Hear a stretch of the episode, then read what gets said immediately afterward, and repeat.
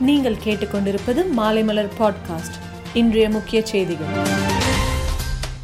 Corona தடுப்பூசியால் நடிகர் விவேக் மரணமடைந்ததாக புகார் கூறப்பட்டிருந்தது. இந்நிலையில் அந்த புகாரை தேசிய மனித உரிமை ஆணையம் விசாரணைக்கு ஏற்றுள்ளது. கே. டி. ராகவன் மீது பாலியல் குற்றச்சாட்டு சுமத்தப்பட்டு வீடியோ சமூக வலைதளங்களில் வெளியாகி பரபரப்பை ஏற்படுத்தியது. இது தொடர்பாக பாஜக மாநில செயலாளர் மலர்கொடி தலைமையிலான குழு விசாரணையை தொடங்கியுள்ளது.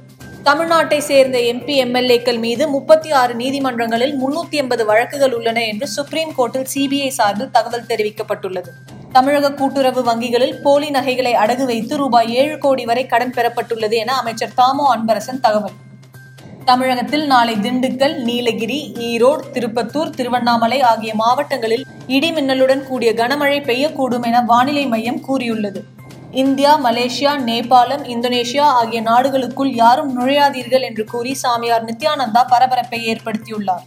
மெரினா கடற்கரைக்கு வருபவர் அனைவரையும் தீவிரமாக கண்காணித்து அதில் முகக்கவசம் அணியாதவர்களுக்கு அபராதம் விதிக்க அரசு தரப்பில் திட்டமிடப்பட்டு வருகிறது. திங்கட்கிழமை காலை தொடங்கி நேற்று காலையுடன் முடிவடைந்த இருபத்தி நான்கு மணி நேரத்தில் இருபத்தி ஓராயிரத்தி அறுநூறு பேரை ஆப்கானிஸ்தானிலிருந்து வெளியேற்றி இருக்கிறது அமெரிக்கா.